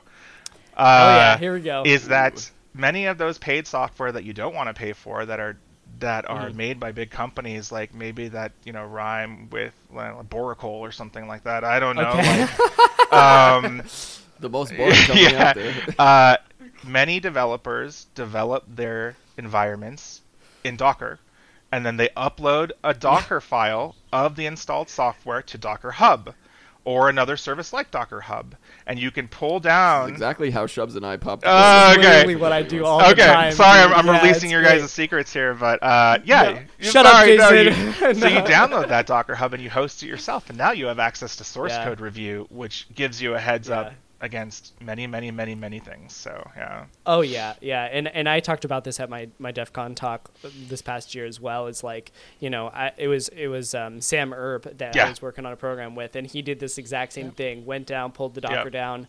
You know, you didn't even have to pay for the software because the Dockerized version, you know, it, re- it requires you to put in a license Yep. key or whatever, but you can just pop Yep. in there and grab all the you know Yep. source Yep. code and stuff like that. Yeah. So that's a big. That's a big one, um, a, a big win for sure that that people should be on the lookout Yeah. for. Uh, so I, I had awesome. one other one that was more just fun than Mm, really yeah, technical, but um, Great. I pulled it because a lot of mine, I like a, a lot of my best hacks I post on Twitter as threads. Um, yeah. yeah. And I, I obviously obfuscate all the names and everything like that, but I think they're fun to read for people. And so some of my good ones I've already had. I wanted to bring you guys that weren't on the web yet, that eventually I will turn into threads, but they're not there yet. So this one Mm, um, was a major auto manufacturer. That's what I will say. Um, Okay, all right. And uh, it wasn't in the last big batch of Sam's research with um, with Mhm. Nahamsek and um, and Zayat Sure, and sure, everybody, sure. but um, but uh, it was in kind of a previous generation of, of car hacking. Um, and so this one was actually recon based. So I had started uh, basically looking at the site, and one of the things I like to do is I call it um, what the hell do I call it? I put it in one of my talks, but it's it's like re- it's like uh, recursive recon or whatever. Basically, you load up your site in mm, Burp sure. and you set up a keyword in your site uh, in your scope settings that says to allow scope with the keyword in it of the company.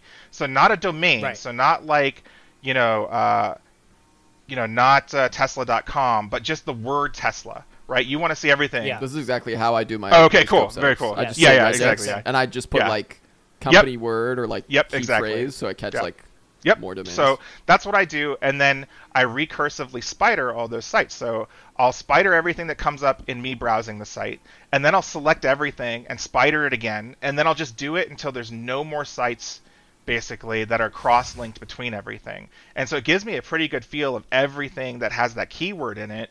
And so I end up getting all of these weird top level or you know domains, not subdomains, but domains that I have never seen before that have the keyword in them. And I'm like, oh, that's mm-hmm. pretty cool. So I was doing this for a big auto manufacturer, and I found this domain that was like random four letter words. I'm sure they're abbreviation for something, and then the keyword. And I'm mm-hmm. like, that domain seems interesting. So I go looking at that domain, and it's basically just a blank white page, right? And like, like, okay, that's weird. Like, whatever. So I start doing content disco- discovery on this blank white page, right? Which is kind of what I do because there's nothing else to do there, right? Like there's no content, right? So it's like whatever. So I start doing content discovery, and I start getting hits back for um, for paths for Jenkins and um, and for some other you know CI/CD tools, and I'm like, oh okay, cool. So I start loading up my browser. And so the story behind this is it's not that fancy, right? I did content discovery. I basically walked into an unsecured Jenkins install. Um, Oh my I basically walked into what else? They had Sonatype Nexus running up there. Um, it was all uns- Nice little yeah, source all code. source code. Yeah, Yeah, all source code for the organization. Like all of their infotainment source code. Uh, it was nuts. But uh, awesome. the story is that I found out from a person that works there after I submitted the bug bounty thing, and he's like, he's like, I got to tell you the story about this thing, and I'm like, okay, and he's like, we have been telling our developer staff that they can't move to modern CI/CD tools for the longest time because we're in waterfall and like we're an old car company and like we're just not going to, you know, move yet. We are eventually, but we're not yet. The development team by themselves purchased a domain and started using the CI/CD tools that they wanted No without telling the way. organization. So the org had no idea this whole domain was public to the internet, and it had all of the this source code in it, and like, Oh, no. and they had just gone rogue basically because the org wouldn't let them. Oh, somebody's getting yeah, fired. right. And so you know, like I, I mean, I had. I, I, again, I wrote up like a pretty exhaustive finding. I had so many hard-coded credentials in the source. I had, I had like access to everything. I could shell the I could shell the domain or the server that Jenkins was on because it had the script console thing where you can run jobs, and that's a common red teamer tactic. And um, yeah. but yeah, I mean, there's like four different source code tools on there. Son- uh, I think it was Sonatype Nexus, uh, Jenkins, uh, TeamForge was on there, um, and some other stuff too. And uh, yeah, Wow. but I I just thought it was super funny that like the dev team had just gone rogue and started using all these tools. it's crazy, Like a security man. yeah, no, it's nightmare. absolutely Like- security team's nightmare. Yeah, but I thought that was a funny That's one. That's crazy, and it's crazy, you know, that we see that sort of stuff from Yeah, time to time yeah. too. Like that, that absolutely does yeah. happen, and and uh, it's a different Yeah. world, you know, the Yeah. dev world and the and the security Yeah. world. So Yeah. sometimes when you're dealing with the bureaucracy, you Yep. know, who Yeah, knows? Someone might just go yeah, around it. the uh, the other one that's similar to that is is uh, I was on a bounty and I found a, a red team infrastructure for um, their GoPhish instance, and so I found it on the internet and I was doing recon and I'm like, what is this domain that looks kind of like the other domains but is coming up? And they had what did they they had cross linked it somewhere that I had hit on it and it showed up in Burp, Uh-oh. and like I was like weird, and then I go to it and it's like a GoPhish install. And default, like I had a pretty default credential, like admin admin or something like that. And I log into their GoPhish instance, and I'm like, "Is this a finding? Like, if I found your red oh team's like gosh. GoPhish instance, like, absolutely yeah, yeah. a finding. Holy It was crap, it was super dude. funny. And my friend works That's on that red team, and he's like, "Bro, you just burnt our no. domain," and I'm like, "Oh Jason, no, what are you doing, Yeah. man? That's know, dirty, bro. You can't, you can't do I that. And, and I, I feel that all the time, though, man. Like I, I, you know, well, I won't share too much details, but you know, I, I have been convicted in the past of like, uh, you know, I'm writing this code right Yeah. now. This is shit code, you know, like, and and like I know it, but I, I'm gonna write it anyway. But I know it, so like that's the At difference. I'm acknowledging it, you know. That's the difference Yeah. between me and the devs is I know Yeah. I'm making a dumb mistake. Yeah, and uh, I think the last one was one that I did do a thread on, but it was um, the password manager that we Nice. hacked. Hit us so, anyway. Yeah. Um, so this was back in my early, early pen test days, and there were multiple players in the password kind of LastPass. Mm, Um, There was several uh, back then that were trying to win the space, and so uh, basically, um, we were on this call, and at that time it was uh, my salesperson Deanna, who was the nicest person in the world. Um, She she set up this call with this company. They contacted us actually, and they were abusive to her on the phone. Like basically, like just jerks. They're like, you know, like I don't even know why we're talking to your company. We wouldn't have to do this unless we were compliance. We're one of the best dev teams in the world. Like, um, your team's not going to find anything. Like, they gave her a hassle about like pricing and communication, you know, cadence, and she was awesome. She was like the coolest person at the company, honestly. Um, and so she came to us, the engineering team of, you know, you normally this project is only supposed to be applied to one of us for a web teast, right? And she's like, she's Sure, can you guys wreck this company? And I was, my and gosh, we were like, love that. This is exactly yeah, what I was and we were like, we were like, yes, Deanna, we will do that for you. And so it was, Anything yeah, well, yeah, if yeah. you insist. Yeah. and, and you know maybe it was a tactic of theirs to try to piss off us to get better testing, but they got good testing. So, um, Oh so my I spent a, I had spent a week um, doing recon, and I was getting like not recon, but like um, you know basically application profiling, and I hadn't really found too Sure, much sure, yet. sure. Um, they manage their password manager via bookmarklet and um, or an extension, and it was pretty Mm, much same. They had a, a public facing website, um, you know, with standard functionality uh, that would that would log you into like your vault that would pull things from, you know, that would interact with the extension, and um, so like this is very early on in my web testing. So I did content discovery with back then it was um, Dirbuster. Um, and so Mm. I had found a whole Yep. bunch of paths that were giving me 403s and other error codes that uh, were not standard. One of them was like Gmail PHP. One of them was uh, Uh-oh. one of them was PHP MyAdmin, but they were locked down. Right, I couldn't get to them. Sure. Um, and uh, These are some keywords that are really. yeah, yeah, yeah. PHP PHP MyAdmin, Yeah, right? It's old. This one's old. Yeah, here, we go. we Yeah. go. Actually, PHP MyAdmin was not locked down. It just was a login screen though, and I didn't have credentials for it. Sure. And sure. so, um, what what we ended up doing is the the fuzzing methodology that I've been doing for years. Right? Is is I just started fuzzing every dynamic parameter, um, and at one point I hit uh, I hit a minifier um, parameter. And it started giving weird error messages, and I found that out through the the Uh-oh. word count, basically.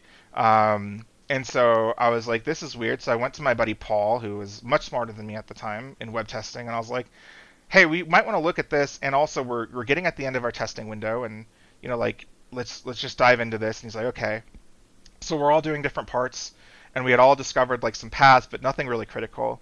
And so by fuzzing this minify function, um, we were noticing that it was giving us error codes that said like like incorrect pathing or something like that, and we were like, "That's weird. It's referencing pathing. Maybe we can pop an LFI here." Um, Mhm. and but we couldn't get it, so we spent three days playing with this error oh, code, No. and um, and then you know we did the the standard investigation. Okay, well, what are they coding the front end in? And it was like CodeIgniter basically, and we were like, okay, so like let's look through the CodeIgniter documentation and we found this this small reference in the CodeIgniter documentation i think it was that sometimes you can change the dots in a path reference to underscores to work better with the web basically for some reason and so we replaced the dots with underscores in our lfi path and we're able to echo out files from the web server Way, yep dude. Yep. so then Wow. so then we, you know, we go through every page that we had found, echo out the source code for all the pages. Um, the web root was pretty standard, Oh so we start. shit! You're going yeah, yeah, yeah. now. So, um, and then um, eventually we go to that the content discovery we had done, and we start echoing out those pages that we had found via the content. So Gmail.php echoed out an integration script for the the main developer of the site that had his personal Gmail credentials in the in, Yes. in the Oh, integration yeah. script. Jason. And so then we log into his personal Gmail, of which he has source code in his um, in his uh, his Google Drive, basically. Yep, in Oh his my Google Drive, and so we're like messing around in there. Um, and then uh, we were able to uh, we were able to eventually get a credential from his Google Drive that logged us into PHP MyAdmin. Uh, and then uh, we got into PHP MyAdmin. We added our own super user accounts via injecting a hash directly into the database uh, through PHP MyAdmin. Um, and then uh, what else did we do? Uh, Dude, I love this yeah, so much. This is just like Yeah, this is like what most Red Team. Yeah, yeah, yeah. exactly. yeah, um, Just gotta wake up. yeah. It was, uh, and I mean, we did some other stuff too. Like eventually, we backdoored the plugin, a version of the plugin, not the production live one, but we said, here's Oh what we could have done. We could have backdoored the plugin, and uh, or the extension, and pulled everybody's passwords as they were making them. Uh, we found code. We found cross-site scripting once we had access to Circuit. Oh, that's what we did. So once we had the LFI, not only did we pull down the pages we knew existed for the website, but we went through. We installed, like I said, this is part of the methodology. We installed CodeIgniter, Mhm. CodeIgniter base install on one of our servers, Sure. and then took out all the paths and files that we saw from that as a list, and then ran it through the LFI. And through that, Mm-hmm. we got API keys that they had hard coded in source code, and like Mm. uh, we had so much information, and it was it was great. We had completely owned them by the end, and we went on this call on the on the like kickoff call. And they were like so confident that we weren't going to find anything. And so we start going through the report how we had just wrecked them. And they were like, they were just dumbfounded and then we logged into your yeah, personal yeah. Gmail. We have screenshots. Mouth yeah, and then John yeah. We have screenshots of the dude's personal email. People are g chatting him, and we're just like, we're like, yeah, this is us, like in your your email, and um, yeah. So that was that was one of the more satisfying ones of, of my career, and it, Oh my it took a village. dude. It took all four of us, you know, at the end, but uh, it was That is so fun. is ep- you you really defended your your Yeah. salesperson there. Yeah. That's that's, That's great. so awesome. No, dude, that's that's awesome to hear. And and I don't know. I when I was in when I was in consulting, I definitely liked working with the people that were more like, all right, let's like work Yeah, together exactly. on this and like get a value Yeah. out of this. But there is definitely those moments where the people are like, yeah, you know. If you find anything, Yeah, let us yeah, know, yeah, you know, yeah, sort of yeah. And I'm like, yeah, yeah. all right, It's like let's a go. hacker challenge. You're like, let's go. All right, yeah, yeah. That's great, man. We are at Joel. We're at an hour. Oh, I'm sorry, guys. I'm so sorry, guys. No, you're good. No, Jason, No, it's, no, it's this is awesome. yeah, it's phenomenal content. Wouldn't trade it for the world. Um, let's wrap it up though. Jason, is there any? You, you already shouted out BuddoBot, um, you know, quite Yeah, extensively. Awesome product there. But anything else you want us to, you know, you want to shout out here at the end? Uh, no, I just I'm super glad you guys are doing this podcast. I think that we need more uh, like bug bounty type stuff. You know, Mm. I don't know. I think bug bounty hunters are no different than any other security testers, right? So I actually don't think of this as a bug Mm. bounty podcast. I think of you guys as like an AppSec or a testing podcast, right? And so Mm. we just need Yeah. more of it out there. People talking about stuff, especially people who are familiar with new school development and cloud and, and, and stuff like that. So I'm just really happy that I got a chance to come on and talk to you guys and really appreciate it. And if you're out there and you're hacking, just keep hacking, you know, keep at it. So, yeah, keep at Awesome. it Awesome. for sure. Yeah, All right. Awesome, awesome. Yeah, you can find um Jay Jay Haddix. Yeah, at Jay Twitter. Haddix, Um, yeah. I think it's probably Yep. yeah Jay Haddix Yep. most places. And uh, yeah, dude, this was an awesome conversation. no, no Thanks so problem. much. Thanks, guys. Awesome. That's Awesome. the pod. Cool. Sweet. See ya.